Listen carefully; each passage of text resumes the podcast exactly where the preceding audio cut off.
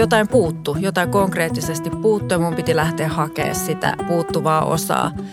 Ja sitten kun mä olin tehnyt sen päätöksen lähteä, niin, niin siinä oli tosi paljon niin kuin emotionaalisia, siis silleen, että oli paljon surua, oli paljon semmoista niin kuin intoa ja iloa. Että se oli semmoinen a mixture of like all kind of emotions.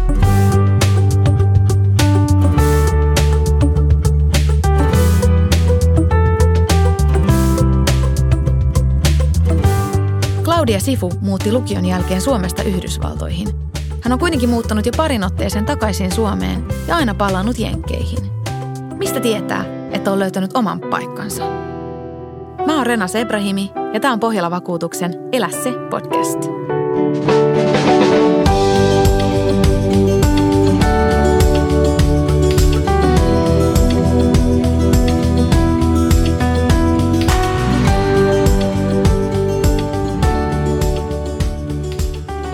Oli se hetki, kun sä tiesit, että nyt tapahtuu muutto? Musta tuntuu, että se hetki syntyi aika aikaiseen. Mä taisin olla silloin 13 tai 14. Mä kävin ensimmäisen kerran New Yorkissa ja se avasi mun tota, silmät totaalisesti silleen, että, että millaista voi olla jossain muualla kuin Suomessa tai Helsingissä. Ja ehkä se oli se niin hetki, milloin se ajatus syntyi ja mä olin tosi tosi varma, siis koko ajan lukiossa myöskin, niin kuin, että kun lukio päättyy, niin mä vaan pakkaan mun kamat ja lähden. Että se oli kytenyt aika kauan mussa, mutta totta kai siihen liittyi paljon asioita myöskin, minkä takia mä halusin lähteä pois Suomesta. Mitä ne asiat oli? Mm, ne oli sellaisia asioita esimerkiksi, että mä aina tunsin Suomessa juurettomuutta ja sellaista, että mä en välttämättä kuulunut tänne. Siihen aikaan ei ollut oikeastaan Suomessa juurikaan eri värisiä ihmisiä. Mulla oli yksi musta ystävä. Mä vartuin Olarissa ja se oli se niinku kirjo pokkeja, mitä siihen aikaan oli. Myös se, että tota, kun mä valmistuin lukiosta, mulla ei ollut mitenkään niinku superhyvä keskiarvo, ei ollut mitenkään superhuonokaan, mutta ja silloin mä tiesin, että mä haluan niin päästä opiskelemaan muodin alaa. Ja sitten kun mä puhuin tästä, niin mua dummattiin tosi paljon.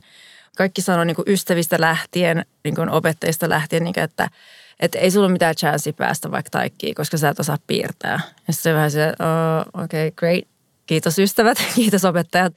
Ja mm, mä tunsin tosi vahvasti, että jos mä lähden Suomesta, niin mulla on enemmän mahdollisuuksia maailmalla – että jotain puuttu, jotain konkreettisesti puuttu ja mun piti lähteä hakemaan sitä puuttuvaa osaa. Ja sitten kun mä olin tehnyt sen päätöksen lähteä, niin siinä oli tosi paljon niin kuin emotionaalisia, siis silleen, että oli paljon surua, oli paljon semmoista niin kuin intoa ja, ja iloa. Että et se oli semmoinen a mixture of like all kind of emotions. Mutta silloin sä, tai silloin minä olin niin nuori myöskin, että, että mä ajattelin, että jos tämä homma ei toimi, mä voin tulla aina takaisin Suomeen, niin kuin vaikka vuoden päästä tai mitä ikinä. Niin se ei ollut niin vakavaa ehkä, että mä ajattelin sen aika silleen kuitenkin niin kuin, että, että ei tämä ole niin vakava juttu. Pitää asiat simppelinä. Tämä on aina tärkeää, että suhtautuisi monen asian elämässä silleen, että ei tämä tarvitse olla lopullista. Koska tuntuu, että välillä se ehkä pelottaa meitä. Että me jotenkin ajatellaan, että nyt kun mä teen tämän, niin se on sitten siinä. Mm, tämän kanssa pitäisi mm. niin kuin loppuelämä mennä. Mutta eihän se välttämättä tarkoita sitä.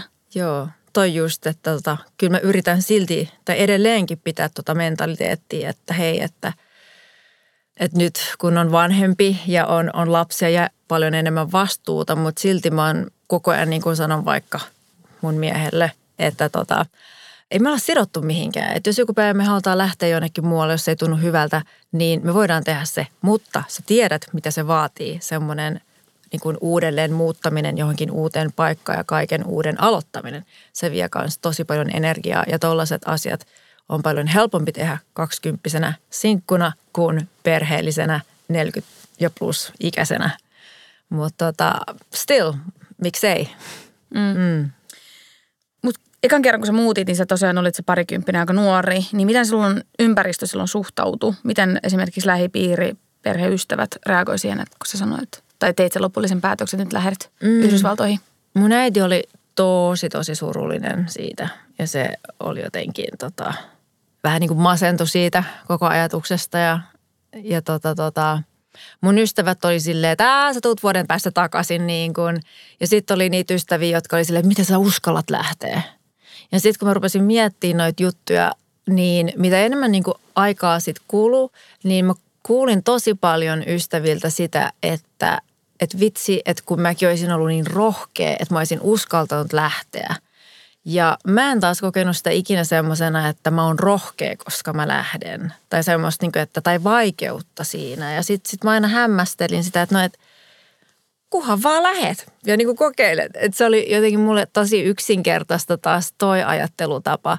Ja sitten oli muutamia ystäviä, jotka tosiaan lähti jonnekin, mutta sitten tuli sen vuoden kahden päästä takaisin, koska hommat ei toiminutkaan yhtä kivasti tai helposti, mitä Suomessa niin kuin asiat toimii. Ja sitten se on aika iso asia kanssa totta kai, kun sä näet sen ison maailman ja miten asiat toimii isossa maailmassa, kuinka paljon oikeasti sun täytyy tehdä duunia niiden eteen versus niin kuin Suomessa, niin se saattaa olla taas semmoinen, niin että ehkä mä oonkaan ihan valmis tähän, niin kuin, että en mä halua niin, kuin niin paljon panostaa siihen, että mä oon täällä ja käydä kaiken tämän, niin kuin, tämän vaikeuden läpi. Niin, toi on niin kuin jännä, että me ajatellaan usein, niin kuin, että se olisi jotenkin hirveän rohkeutta vaativaa ja sellaista jotenkin heittäytymiskykyä vaativaa, että tekee tollasta. Sitten samaan aikaan kyllä se niin kuin on aika jännittävää ja pelottavaa. Eikö se ole yhtään pelottanut tai jännittänyt lähtö? Mm, mä luulen, että mä jännitti joo, mutta se on semmoista hyvää jännitystä. Mutta pelottanut ei. Se on jännä juttu, että mua ei niin kuin kertaakaan pelottanut. Sen mä voin niin kuin myöntää ihan täysin, että jännittävää se oli ja tota, mutta ei pelottavaa. Oliko mikään asia niin kuin vaikea? Oli. Mikä oli vaikeinta? Ähm, mä luulen, että kaikkein vaikeinta oli sulautua silleen uuteen kulttuuriin, että et kun mä oon kuitenkin syntynyt ja varttunut Suomessa ja elin sen 19 vuotta täällä, niin mulla oli tietty mekanismi esimerkiksi, miten, miten nyt suomalaiset toimii. Esimerkiksi kaikki niin kuin small talk oli mulle tosi vierasta, jos joku ihminen tuli liian lähelle mua, niin tai jos joku puhuu mulle, niin mä saatoin mennä, että mitä toi nyt puhuu mulle, en mä edes tunne tuota. Siis semmoisia tosi normaaleita niin kuin, niin kuin suomalaisia, ehkä suomalaista kulttuurista perittyjä niin kuin reaktioita. Ja myöskin ihan semmoisia, niin että, että, että nykissä se, että sä löydät kämpän. Tämä on ollut nyt silloin, mitä, okei okay, mä lähdin siis 19-vuotiaana – Amerikkaan, josta mä vietin puolitoista vuotta, kaksi vuotta Miamiissa ja sitten sieltä mä menin New Yorkiin jo 2001. Niin, että miten vaikeaa oli esimerkiksi just saada vaikka kämppä.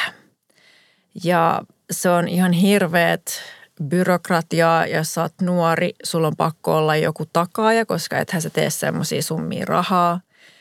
Eli kaikki tuommoiset byrokraattiset jutut, niin – ne mä koin tosi hankaliksi myös koulussa, myös niin kuin, että kaikki asiat, mitkä voidaan jotenkin Amerikassa vähänkin vaikeuttaa, niin ne vaikeutetaan.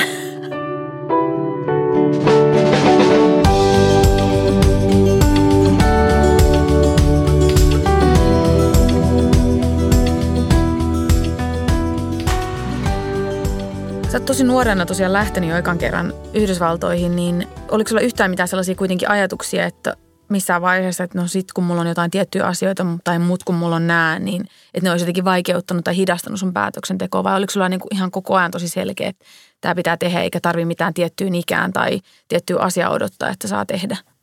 Ei mulla kyllä ollut. Ei. Se oli tosi helppo vaan heittäytyä siihen, että se niinku tuntuu oikealta alusta lähtien. Joo, se, se tuntui tosi tosi helpolta ja jotenkin niin kuin, että sit mulla tuli semmoinen fiilis, että, että niin kuin mä kuulun tänne. Että mä kuulun, että mä oon niin kuin etsinyt tätä mun paikkaa niin kuin, mä muistan kun mä olin sitten niin kuin joskus 22, siis 21-vuotiaana mä menin nykiin ja sitten tota, että 22-vuotiaana mä olin silleen ihan siis se, se, miten mä sanon, se itsevarmuuden tunne, mikä mulla oli ja semmoinen niin hyvän fiiliksen niin tunne, niin se oli ihan sanoin kuvaamaton, että mä en ole ikinä päässyt siihen pisteeseen ja mä yritän aina niin palauttaa itteeni siihen niin hetkeen, koska mä tunsin itteni myös jotenkin niin voimakkaaksi, että jos multa olisi kysytty silloin, niin kuin, että että hei, luuletko, että sus voisi tulla joskus vaikka Amerikan presidentti, niin mä olisin silleen, että no ei mua kauheasti kiinnosta, mutta jos mä haluaisin, niin toki. Tai siis niin kuin, that was my attitude. Niin että et, et siinä oli semmoista ihanaa naiviutta ja semmoista niin kuin, mutta niin kuin, et, niin, että et, niin oliko se siis nimenomaan just tämä tunne, mikä se antoi sulle, mikä teki sen sulle, että sulla oli helppo jäädä sinne, koska sä just mainitsit, että jotkut sun ystävät meni kans, mutta nopeasti palas takaisin. Että sulla meni selkeästi pidemmän aikaa, niin kun sä tulit ekan kerran takaisin Suomeen. Mm. Niin oliko se just se tunne, mikä sulle tuli vai oliko se myöskin, että sä sait siellä jotenkin jalansijaa, koska sehän on myöskin Jenkeissä se, että jos ei sulla ole töitä ja jos ei sulla ole sitä palkkaa, jos ei sulla ole niitä jotain tukkipylväitä, mm. niin se on aika – kallis ja vaikea maa on, jäädä vaan sinne hengailee. Ehdottomasti. Kyse oli se fiilis, mutta se oli niin kuin, että äh, mä koen, että, nykissä on aika helppo verkostoitua ja, ja sitten totta kai, koska mä kävin siellä niin kuin sen, tota, siis kävin FIT, joka on tota, mm, part of the State University of New York, eli se ei ole mikään private university, niin kuin että on vaikka FIT ja Parsons, ja verrattuna, että Parsons maksaa joku 50 tonnia vuodessa – niin toi FIT oli niihin aikoihin 6 tonnia vuodessa. Ja siihen sai vielä niin tuki Suomesta ja näin. Ja siinä oli aika suuri ero, mutta myöskin, koska se oli niin edullinen, niin se opiskelijoiden kirjo oli myöskin tosi niin kuin silmiinpistävä nyt, kun miettii jälkikäteen, että se diversiteetti vaan ja että – Um, ja totta kai se auttoi myöskin ja, ja sitten mä tein tosi paljon työharjoitteluja. Että mulla oli tosi semmoinen kova drive ja mä luulen, että se oli myöskin se, se mm, New Yorkin energia, mikä luo sitä, mutta myöskin, että sä näet koko ajan sun vierelläs, että on inspiroivia ihmisiä, kaikki tekee jotain, kaikki puuhastelee, että se, se on vaan kiva, että se ei ole enää niin kuin duuni, vaikka se on duuni, mutta se koko ajan siinä on hirveä niin kuin hinku oppii koko ajan jotain niin kuin uutta ja uutta. Mitä niin kuin muita asioita yllätti Jenkeissä, kun sä puhuit aikaisemmin esimerkiksi, että toi tietynlainen niin kuin byrokratia, että varsinkin nuorena ihmisenä just esimerkiksi jo asunnon löytäminen oli hankalaa. Mitä muita oli tällaisia, mitä, mitä sä, mihin sä et ollut varautunut samalla tavalla kuin esimerkiksi, mm. jos olet verrannut asioita Suomeen, niin mm. mitkä yllätti?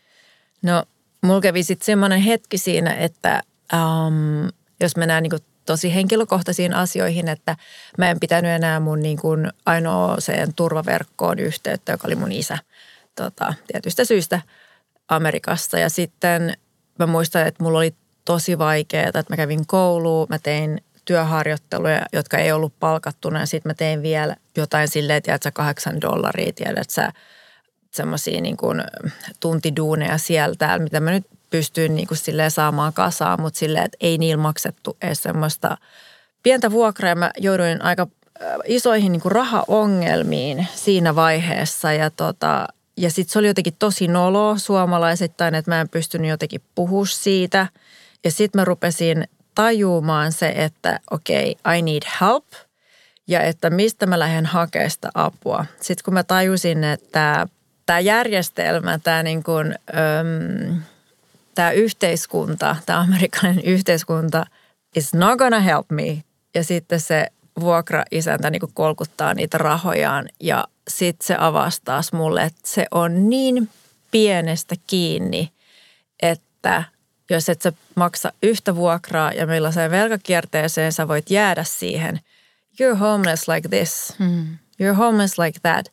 Ja sen mä koin tosi nuorena, tai siis silleen varmaan 23 24 vähintään.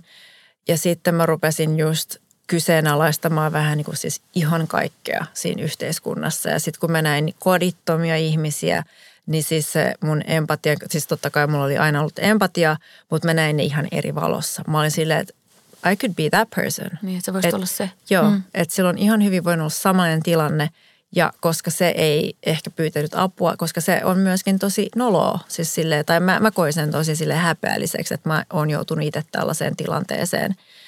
Mutta kuten puhutaan, niin kun, että, että New York on myös semmoinen kaupunki, että siinä on semmoinen yhteisöllisyys, että ihmiset pitää niin kun kuitenkin huolta susta, että jos sulla on semmoinen, että sä tulet tarpeeksi kauan ja saanut semmoisen turvaverkon ympärilleen, niin – kun mä rupesin puhumaan näistä asioista, niin tosi moni frendi rupesi tukemaan mua ja auttaa niin kuin rahallisesti tai sille, että hei muuta mun luokse, että sit sä voit niin kuin olla vaikka pari kuukautta ja olla maksamatta, tai siis niin kuin, että you can niin kuin sort this thing out. What niin saa vähän velkoja vähennettyä, kun on vaikka friendin sohvalla vähän aikaa. Kyllä. Niin. Toi on kyllä niin kuin siis mä, mä koen, että mä jotenkin samaistun tuohon tosi paljon tuohon esimerkiksi just se, että vaikka on empatiaa, aina, aina luulet, on empatiaa, mutta sitten kun käy tietysti tuollaisissa yhteiskunnissa, jossa oikeasti ihmiset voi niin nopeasti ja niin pienistä asioista menettää kaiken ja just mm. joutuu vaikka kodittomiksi, niin se lisää sitä jotenkin tällaista ymmärrystä ihan eri tavalla, koska me eletään täällä yhteiskunnassa, joka suojelee meitä aika pitkään, niin kauan kuin me ollaan valmiit itse jo, jollain tasolla kuitenkin vähän tulee vastaan mm. ja tekee jonkin verran töitä sen verran, että täytetään oikeat hakemukset, että saadaan ne tuet ja saadaan pidettyä meidän kämpät. Mutta just tuollaisessa yhteiskunnassa just nimenomaan, että siellä ei niinku ei. hirveästi jeesata suuntaa tai toiseen tai jos nyt niin pienestä mm-hmm. voi tavallaan lähteä kaikki alta. Niin se on kyllä totta, että, että se varmasti niin kuin ihan eri tavalla herättää sitä omaa niin kuin kykyä ymmärtää ja, ja jotenkin tunteesta empatiaa nimenomaan. Ja sit, eri sit, ihmisiä kohtaan. Sitten sit, sit, sit rupesin siitä peilaa, koska sitten mä rupesin puhua siitä silleen tosi aktiivisesti, että hei, niin kuin, että, että ymmärrättekö te tämän tilanteen, että, että, että miten niin kuin väärin tämä on. Ja et, mut monet amerikkalaiset, sit, jotka oli kasvanut siinä, niin ne on niin jotenkin normalisoinut ton tilanteen. Ja sitten se oli mun mielestäkin ihan hirvittävää myöskin – että kun niistä ruvettiin puhumaan, tai mä rupesin puhumaan ni, niin kuin niistä avoimesti, että mitä hemmettiin, kuin, että, että miten näitä ihmisiä, että me, meidän pitää auttaa, meidän pitää tehdä jotain, niin ihmiset oli vähän silleen, niin kuin, että no se on vähän niin kuin niiden oma vika. They haven't worked hard tai tiedät sä, että ne on jotain, että, että se on se Amerikan. Ja sitten mä huomasin, niin kuin, että ei hitto, niin kuin, että, että rupesi tulee sitten semmoisia aika paljon niin kuin vastakkaisuuksia siinä itse kulttuurissa ja niin kuin, että siinä ajattelutavassa, että – ja että miten he näkevät ja kokevat niin kuin just nämä tota, kodittomat ihmiset, jotka on kuitenkin niin kuin suurimmaksi osaksi myöskin niin kuin mustia ja ruskeita ihmisiä.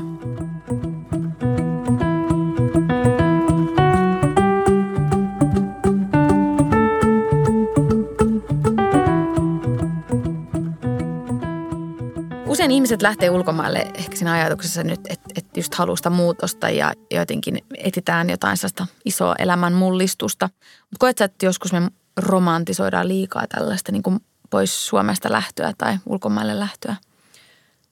Hmm, hyvä kysymys.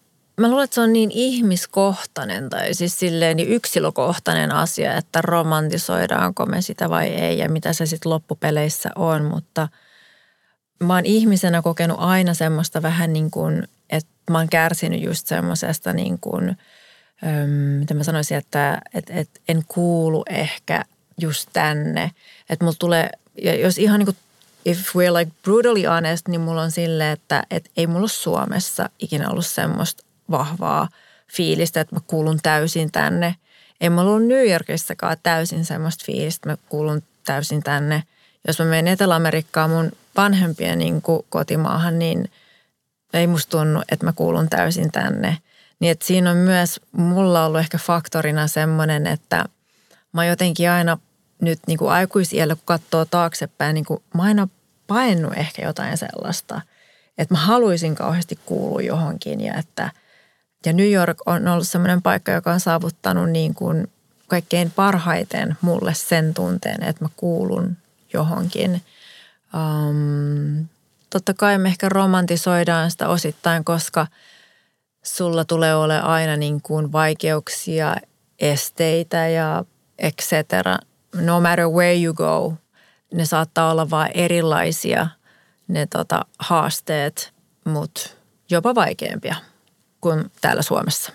Niin, toi on kyllä toi romantisointi, koska me tavallaan usein jotenkin koetaan, että jos päästään ulkomaille, niin ehkä me saadaan, löydetään sieltä sitä onnea tai jotain, mikä puuttuu mm. täältä. Se ei välttämättä aina ole sitä, mutta ei. joskus se myöskin se, että sä pääset pois ja sitten sä tajuatkin, että hei, mä olenkin itse yllättävän onnellinen siellä kotimaassa. Mm. Mm. Ja sekin voi olla mun mielestä siis toisaalta sen romantisoinnin ar- arvosta. Eikö nimenomaan? Että, että sekin niin kuin, että tavallaan, että siinä on se toinenkin puoli, että ei välttämättä tarvi jäädä sitten loppuelämäkseen sinne, minne on lähtenyt etsii sitä onnea. Mutta on tosi hyvä pointti ja sen takia mä kyllä kannustaisin kaikkia nuoria, joilla on semmoinen mahdollisuus ja ei pelkästään nuori, vaan ihan kaiken ikäisiä, jos pystyy vaan ja tekee näin, niin just vähän niin kuin olla avoin ja kokeilla ja sitten sulla on kuitenkin, sä saat niin paljon eri perspektiivejä ja se saattaa tehdä sun elämästä paljon parempaa sit kun sä palaat Suomeen, koska sä oot nähnyt sen jonkun muun asian mutta 2018 sä tosiaan palasit takaisin Suomeen. Onko tämä nyt lopullista vai vieläkö sä koet, että sä voisit lähteä täältä? Tota, ja miksi sä päätit nyt tulla takaisin tässä vaiheessa? Me päätettiin tulla takaisin. Tota, meillä on pieni tytär Paloma ja tota, 14-vuotias poika Noa. Ja tota, me haluttiin luoda, tai mä halusin, mulla oli kauhean tarve sille luoda vihdoinkin jotenkin juuret johonkin. Niin kuin Paloman myötä mulle tuli tosi vahva semmoinen, niin kuin, että et, et mä en halua, että Paloma kokee tätä samaa niin kuin periaatteessa angstia, mitä mä oon taas niin kuin henkisesti koko ajan kantanut niin kuin itselläni. Ja, ja sitten mä ajattelin, että ehkä se on mullekin aika yrittää niin kuin rauhoittua ja löytää niitä juuria ja asettautua. Mutta se on ollut tosi vaikeaa. uh, Mutta toisaalta mä koko ajan opettelen myöskin olemaan itselleni myöskin armollinen ja tiedän, että olen itse palannut tänne suomalaisen yhteiskuntaan takaisin. Ja myöskin haluan sanoa siihen, että mä, että missä ikinä me päätetään elää, olisi se New Yorkki tai Amsterdamissa, vietettiin melkein vuosi, niin äm, jokaisessa on niin kuin haasteensa ja näin, mutta sanoisin, että kyllä mä välillä mietin silleen, että, että sitten kun mä oon niin kuin vanha, että musta olisi voi ihan sairaan siisti niin kuin tarkoitan vanha sille, että mun lapset on kasvanut ja ne on niin kuin isoja. Niin, niin tota, et en mä tiedä, kyllä se on aina avoin silleen, mutta for now. Että, nyt on hyvä olla täällä. Nyt on, joo, nyt on oikein hyvä täällä. Miten jos mä kysyisin sulta, että mitä sä sanoisit nuorelle Claudialle, sille parikymppiselle, joka on just päättänyt lähteä sinne nykiin, niin mitä sä sanoisit sille nuorelle Claudialle? Sanoisin sille, että chill ei ole mikään kiire ja tota, et tee asiat sun omaan tahtiin. Kyllä kaikki hoituu.